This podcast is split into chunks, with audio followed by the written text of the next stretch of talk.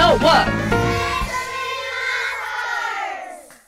Good morning, everybody. Welcome to another Sensory Matters show, episode 66, would you believe it? And this week we are all together again. So, good morning, Lorraine and Katie. Good morning. Morning. Morning, how are we all? Yeah, good, thanks. I'm very singy today, clearly. morning. yes. Um, good, glad you're all grand. So, this week we are going to talk a bit about last week's podcast, which is an interesting one because it was all about autistic pride. And uh, this month, June, is Pride Month. And Lorraine, Katie, and myself have all picked up on the fact that people are very confused by autistic pride. Um, so, we're going to talk a little bit about what the guys spoke about last week. But before we do, we're just going to clear up exactly what it is. Um, because certainly when I got in touch with these people who are kind of involved in organising it and making sure it runs and people get involved, I had the same opinion as probably a lot of people, which is I thought it was to do with LGBT. So I thought it was autistic people who were also LGBT. But it's not, is it, Lorraine? No, and I've seen a lot on online recently about, oh, is it for autistic LGBT? And it's not, it's just for autistic people to celebrate being autistic and how great and cool they are. Yeah. And what's fascinating about it, I think, is it just shows how strongly that pride word has become associated with LGBT. Yeah. Yeah, it really And I- is quite fascinating, isn't it? How people associate that one word with LGBT, but it's being linked back to lots of um, minority groups now, and it's still has its meaning of just being proud as well. Yeah, and they did say in the podcast about there's not just autistic pride, there's lots of disability prides now. Yes, absolutely. But I think it's it's a really good example of excellent marketing and branding that really LGBT still own the pride word. Mm, yeah, it's You know what I mean? yeah, definitely. Um, but yes, anyway, so that clears up what it is. It is just, hey, I'm autistic and I'm proud, and that's perfectly fine to be. Um, and it's a way of people getting together and celebrating that um, together and getting involved, raising awareness, things like that. So, from what you heard the three of them chat about, what things did you pick up on that you found interesting? I think the main thing that I picked up on was when they were saying about it's not an awareness event, which I thought was quite interesting. Yeah, Um, me too.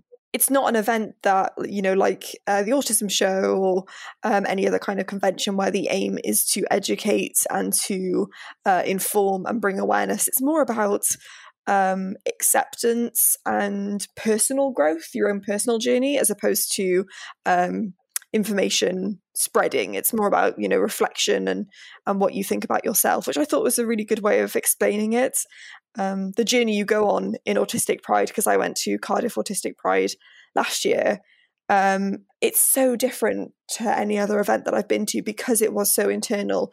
You think about things from your own perspective as opposed to from like a community perspective, I feel. Yeah. So, what was that like having gone there? What What was the event? What did the event look like? So, Autistic Pride in Cardiff, which is also happening again this year for any of the Welsh listeners out there, um, it's in a lovely, you know, massive park in the centre of Cardiff, Bute Park, and um, we all took like picnic blankets along, and there were um, sensory aids in a big sort of plastic tub that we could all just take and and play with and and enjoy. Um, there were speakers, there was live music, poetry. Um, it was just like a day of celebrating our community and meeting new people, and it was just a really awesome environment where I I feel like I met so many like really good friends from that event because Yeah. it was just really raw. There wasn't a lot of like fuss and floof and over the top, you know, things. It was just we're autistic. This is who we are. Let's get to know each other and, and chat. And like they were saying in the podcast, it is a thing about you can kind of be on the outskirts, you can be a little bit more involved, you can be as involved um, as you want with it. Um, and the whole sort of no walls, which was really interesting as well from the podcast.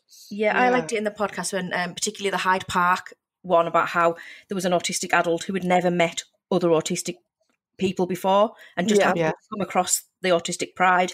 And I think it's a great way to meet other autistic people. Yeah, it really is. And in such an authentic way as well. Like, I, I do feel like a lot of our social interactions as autistic individuals are often, you know, reliant on the internet and online. It's where a lot of us feel safe, which is, you know, a brilliant thing in itself. It gives us a lot of um, freedom, independence, social um, skills online, but being able to take those skills and put them into the real world and actually meet people who you know struggle in the same ways and have the same kind of i don't know experiences um it's just amazing.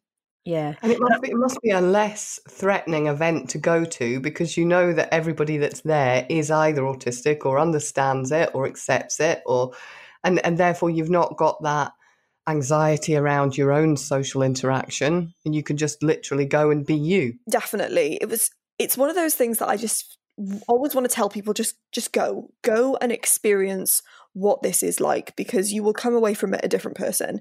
If you are an autistic individual and you have felt at any point in your life um, isolated or on the outskirts just push yourself look up where your nearest pride event is and just go along. Even if you just watch from afar because yeah.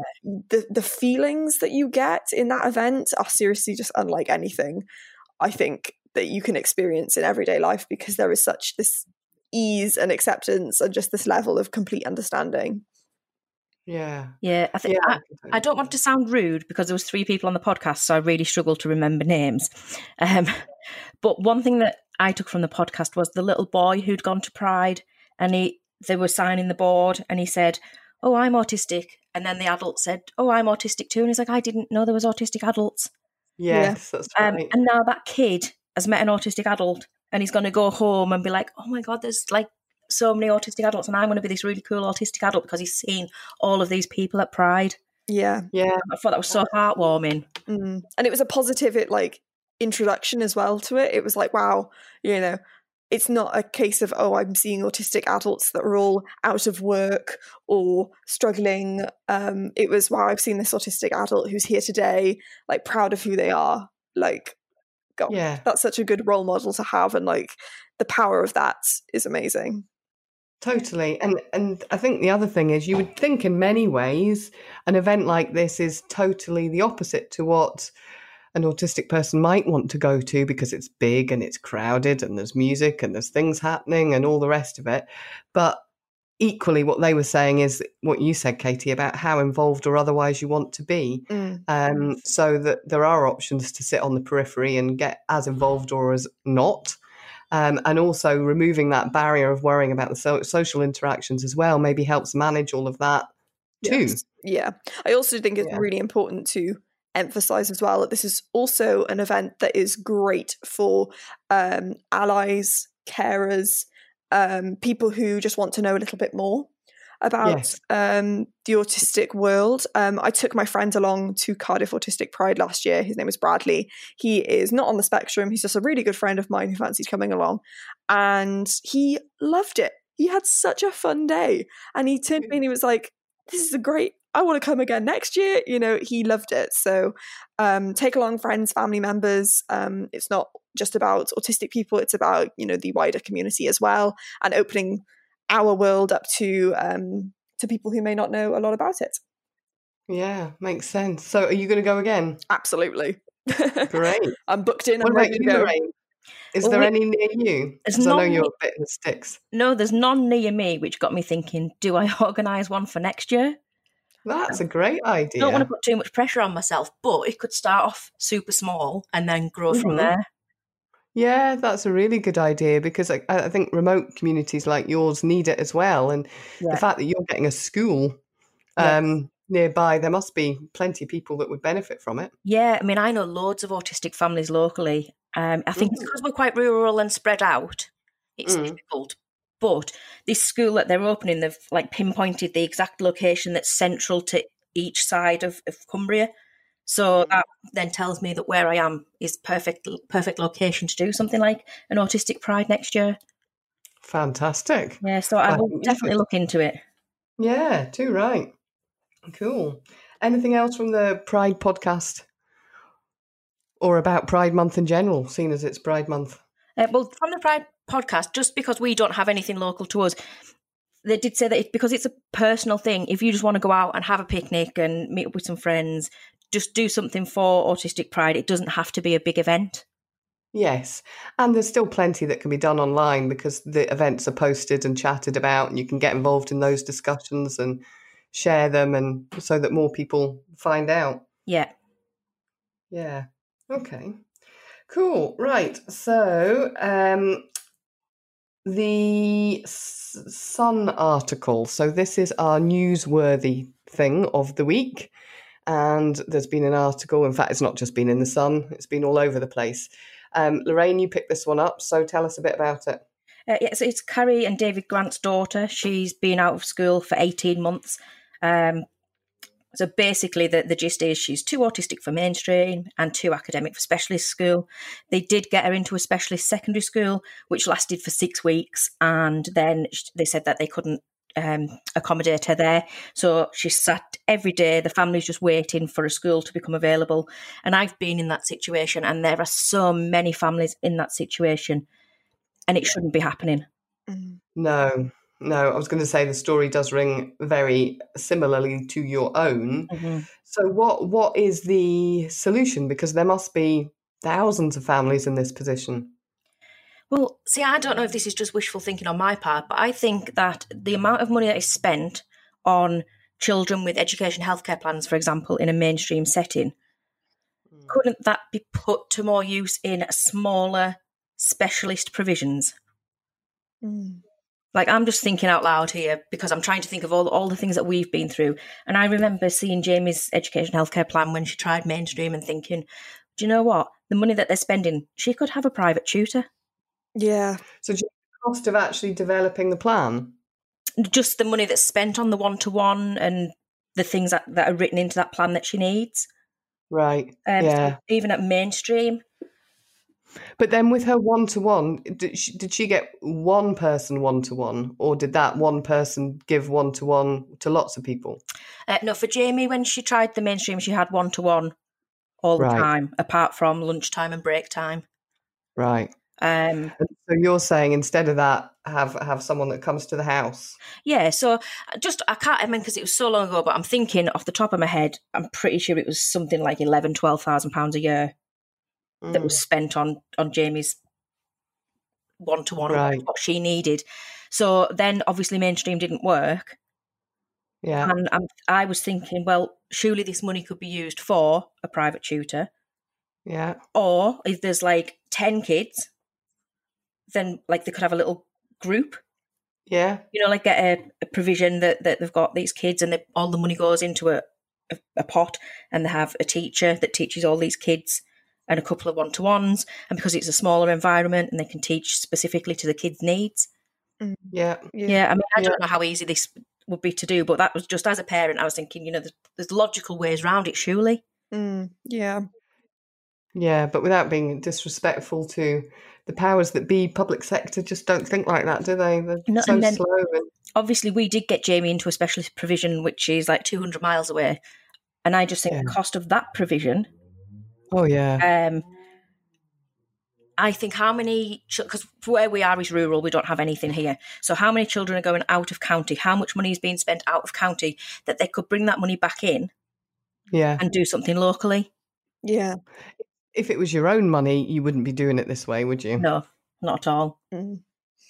Which is is is yeah, what's what's really wrong with our system in many ways? Yeah, and we're very lucky, as you mentioned before in, earlier in the podcast, we're getting a local um, autistic academy, and it's due to open in September.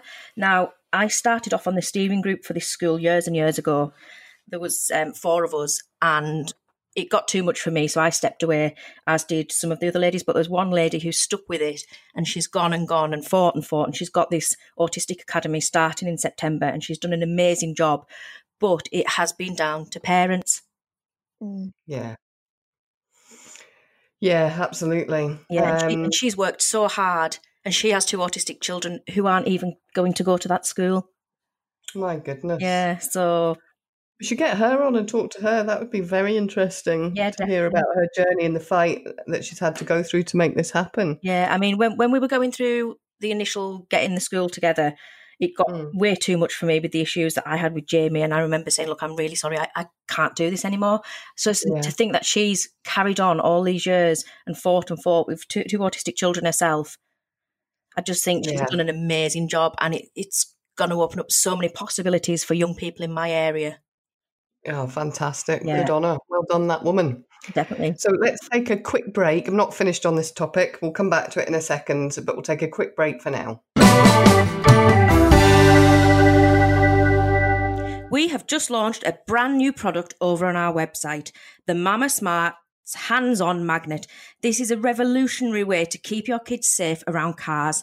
Go and check them out on our website. Prices start from £13.95 or one credit. And if you need any help or support, please go to Facebook and join our sensory support group where you will find lots of like minded people with great help and advice.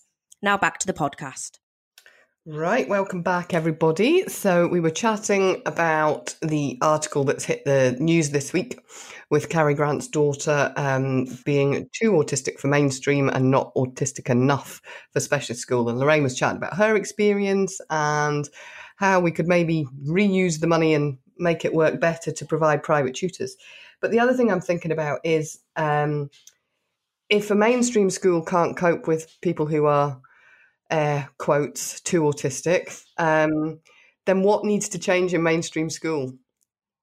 Mm, that's an interesting one. Yeah. because it's either it's either that we need a tutor situation like Lorraine's suggesting, or we need the mainstream school to change, or we need the specialist school to change, or we need a school that sits in the middle. Yeah, it's finding that middle ground, I think, because sort of when we've just been talking, I've just been sat here thinking, and I'm like, why is there this massive pressure for our children to stay in mainstream education? Yeah, why, and think- why is that the preferred option for like the government? Like, is it money? If it's not money, like we were talking about, and we were sort of saying about if they had put that money into another uh, form of education, maybe it would have been like equal or even less than trying to keep a child in mainstream education. What what are the perks? Is it to keep them in like the normal path in society to get them better education but surely specialist educational schools can give that to children now? Like what what is the perk? Why is there a pressure? I'm i'm confused. I suspect it is because it's the way it's always been done. Yeah. Um, and, and people believe that i think the same pressure exists for anyone going to school that you you kind of given the rules, if you like, that the longer you stay in education, the better your life will be. Yes. And therefore, the less burden on society you will be in the future in terms of unemployment benefits and all these other things. Mm. So I think that they don't think outside of that. They only think keep as many children as possible, regardless of what's going on in school, because that's the only way to give them the best chance at being less of a burden on the country's finances in the future. Yeah, it sort of it, it kind of reminds me of of some of the ways that um, the NHS kind of goes about things. Like we, I think a lot of us have probably experienced, especially in like mental health services, um, just being treated for like the surface things, and it's just sort of keeping you, you know, just ticking over, just healthy or you know um, just able to kind of function um, when in fact you're probably spending more money on that sort of short term care if yeah. instead of implementing a slightly more expensive or sometimes much more expensive um, long term care system that actually will save money in the long run because you will experience a much better outcome and you'll probably find that your life is much better and more fulfilled afterwards that you are no longer needing to use the NHS you're no longer um, possibly you're back to work you can come off benefits. Um, it sort of has that same kind of feel to me that maybe if we ploughed a little bit more money into giving children the educational needs um, possibly within mainstream or sometimes outside of mainstream to ensure that we're not I don't know, spending money in the long term to help them. Um, maybe they have a much better outcome because they've gotten a much more stable education. Yeah, I don't know. Yeah, I think, Again, I'm thinking out loud, like Lorraine. Yeah, the problem is that they're taking money away from special education needs. Yeah. Um, rather than putting more money into it, and we are in a SEND crisis. I don't know if you know about the marches that took place at the end of May. I think I heard, No. I heard a little bit about them. Oh, yes, no, I did. I did. I did. Yeah. Yeah, so at the end of May, I think it was arranged by Anna Kennedy. I think she organised it all. So there's lots of marches, um, especially in London, about the SEND crisis, and it, it's basically the they're taking money away, and they're not. More and more children are being recognised as having special education needs, and so you'd think they'd be putting more money into it to help them. Mm. And families are left in awful situations where they've Mhm. got children at home expected to home educate. For, I mean, I home educated for years yeah. and, and I did it because, you know, I wanted the best for my child, but that's not the ideal situation. No. And the reason that I home educated is because Jamie went to a mainstream primary with an ASD unit at this particular time. And the, the aim was that she went there and she was fed into the secondary school that also had a unit attached. Now, it was either year three or year four that I pulled her out because we then found out that the unit had been removed from the secondary school and they weren't utilising it anymore. It was and it was just mainstream again. Right. yeah. So how they've got that provision, it's there and it's empty. Mm. Yeah. It's just insane. We just need to take over running the country, really, don't we? I think so. Yeah. Leader contest, get them out. Let's let's go for Lorraine, Jenny, and Katie. yeah, I know it is. It's infuriating, but it it it feels a bit to me like the Titanic heading for an iceberg. Mm. In that we need to turn the boat, Yeah. but the boat's too big to turn. Yeah. You know, and and just the it just feels massive to make the changes that are needed. But someone's got to do it. It's just got to happen. Yeah. I think the worst thing is it, um, from like our point of view, the solution is so simple. We can we Yeah. can sit here in how long we've been chatting, like less than ten minutes about this, and we've already found like three or four different solutions. And but obviously the people sitting much higher up, there's clearly whether it's finance, which I'm sure it is, um, there's something stopping them. You know, if we can think about these things, surely they can as well. But there's something stopping the train of thought. Yeah. from- and it's I think that's what's frustrating. More, I think it's more than finance. I think I think when you're talking of big things like that, there is it's red tape. Mm. There's so many decision makers. There's so many warriors who want to have their point of view put across and will fight one solution, and then someone else will fight the other solution, and it's almost like you can't win. We, we kind of need a change in view that people just want an improvement rather than their own agenda sometimes as well. Yeah. Yeah, anyway, I could talk about this all day. and We've got more to chat about. So, um, as usual, we have a sensory matter. What is that this week? Well, this will air next week on Monday, and that is the week that we are at the Autism Show. Okay. So we will be there Friday and Saturday, the 21st and 22nd of June at the Birmingham NEC. Mm-hmm. And this year we've got a one to one clinic. Woohoo! So, what's that going to be about? Okay, so it's a sensory clinic. So people, um, you can't book the clinic until you get there. So you have to go to the show. So you go to the show, and when you get there in, in the morning or whatever time you get there, at the main reception, you can book a half an hour slot. So myself and Katie are going to be doing this, um, and we've got forms to fill out to go through sensory issues with people and basically help people that are struggling with sensory problems to find safe alternative solutions and turn it around to make things work for you. Yeah. Great. Basically. That sounds really good. Doesn't Yeah. it? So we- Yeah. we've got the clinic on the Friday and the Saturday of the show. Um, they are half hour slots and they do need to be booked on the day. Right. And yeah, it would just any anybody who's struggling with sensory, especially dangerous sensory seeking behaviours, yes. you know, who want a bit of help and advice. There's people out there that don't understand sensory at all. You know, we, Yeah. we just want to help whoever we can. And Brilliant. Just the ideal opportunity, isn't it, to have face to face with some parents and and you know chat through their struggles. Yeah, exactly. Yeah. And sometimes it can be quite uh, intimidating having those conversations on like a, on a stand at one of these shows. Um, I know when I've been to like the autism show before, it's taken me like at least the first two and a half hours to even like build up the confidence to go up to one of the stands because it's it can be quite a full out environment. So having like a one to one where you can just sit down and we could just chat in a quiet room um, without all of the hustle and bustle of everything else. Like um, I think it'll be really really helpful and hopefully yeah. it'll be helpful to people. Um, so yeah, come and see us if you're there, uh, book in, or just come and see us at the stand if you would just want a little chat with one of us. You could just pull us aside. Yeah. We'll be floating around. Yeah, so we'll have the one to one clinic, we'll have the stand, and then we've got a talk on the Friday and the Saturday. The talk is autism and the senses. So if you want to understand a bit more about how the senses are affected, then come and listen to us in Hub 2. Yeah. And then pop great. to the stand. There'll be lots of Chewigem uh, people around. Yeah, all ready and eager to meet people and help you out. So Definitely, I'm not going this year. It's the first year I've not been going, and I'm I'm I'm really torn and finding that difficult. It's horrible. um, but I'll be in America, which may be slightly better.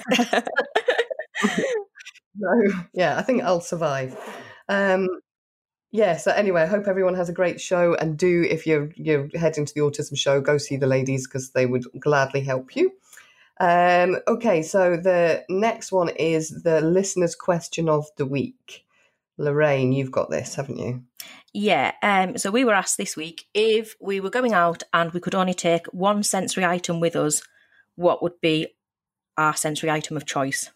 Mm, Katie, what would yours be? First of all, thank you to the person who asked this question. It's impossible. You've you've oh no. That's like one of the it's like one of that it's like, oh, what would you take to a, the island if you were stranded? Yeah. Oh no. Oh gosh.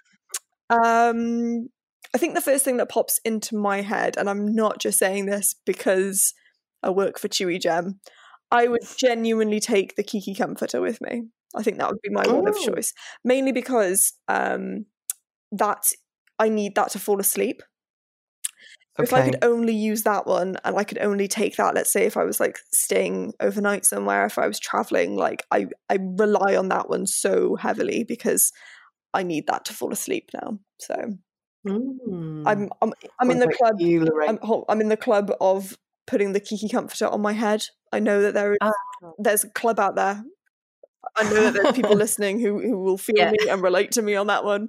Yeah, if you haven't tried it, try it. cool. What about you, Lorraine?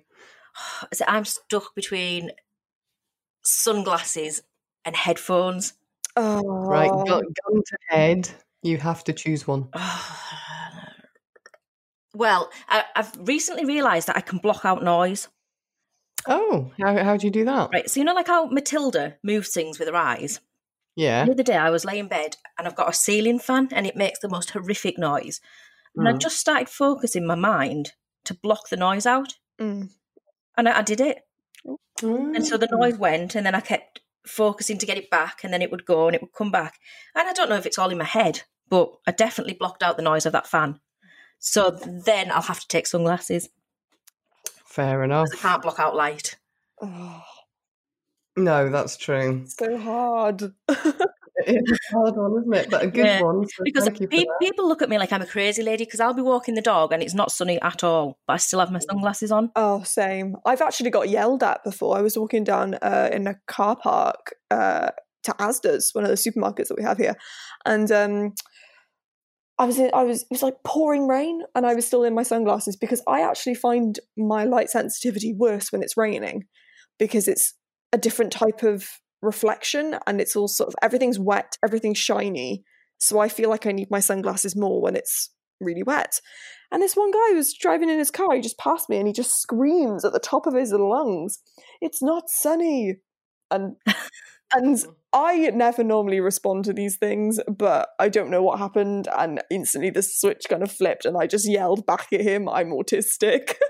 and it was just like, oh, I never normally do that. And it was just something happened that day that I was just like, it was almost like a reflex. I just yelled back, and oh, it got me thinking about well, I, when that happened, I actually put on my Instagram like, how do we react to these situations when we're sort of called out in public do we react should we not but that's a whole other topic of conversation that maybe we can go into next week yeah i mean I, I, do get people staring at me because i drive with my sunglasses on at night mm. you know, right. things like that because i can't cope with the the lights from other cars mm. um, and i do get people looking at me strangely but i don't know what i would do if somebody actually said something yeah it was weird yeah let's save that. Yeah. Let's save that and add it to discussion next time because that's that's really interesting. Mm. Because I'm sure lots of people have been on the receiving end of that. Yes. Yeah. Um, okay, cool. So we have covered our three topics um, and we are pretty much done for this week.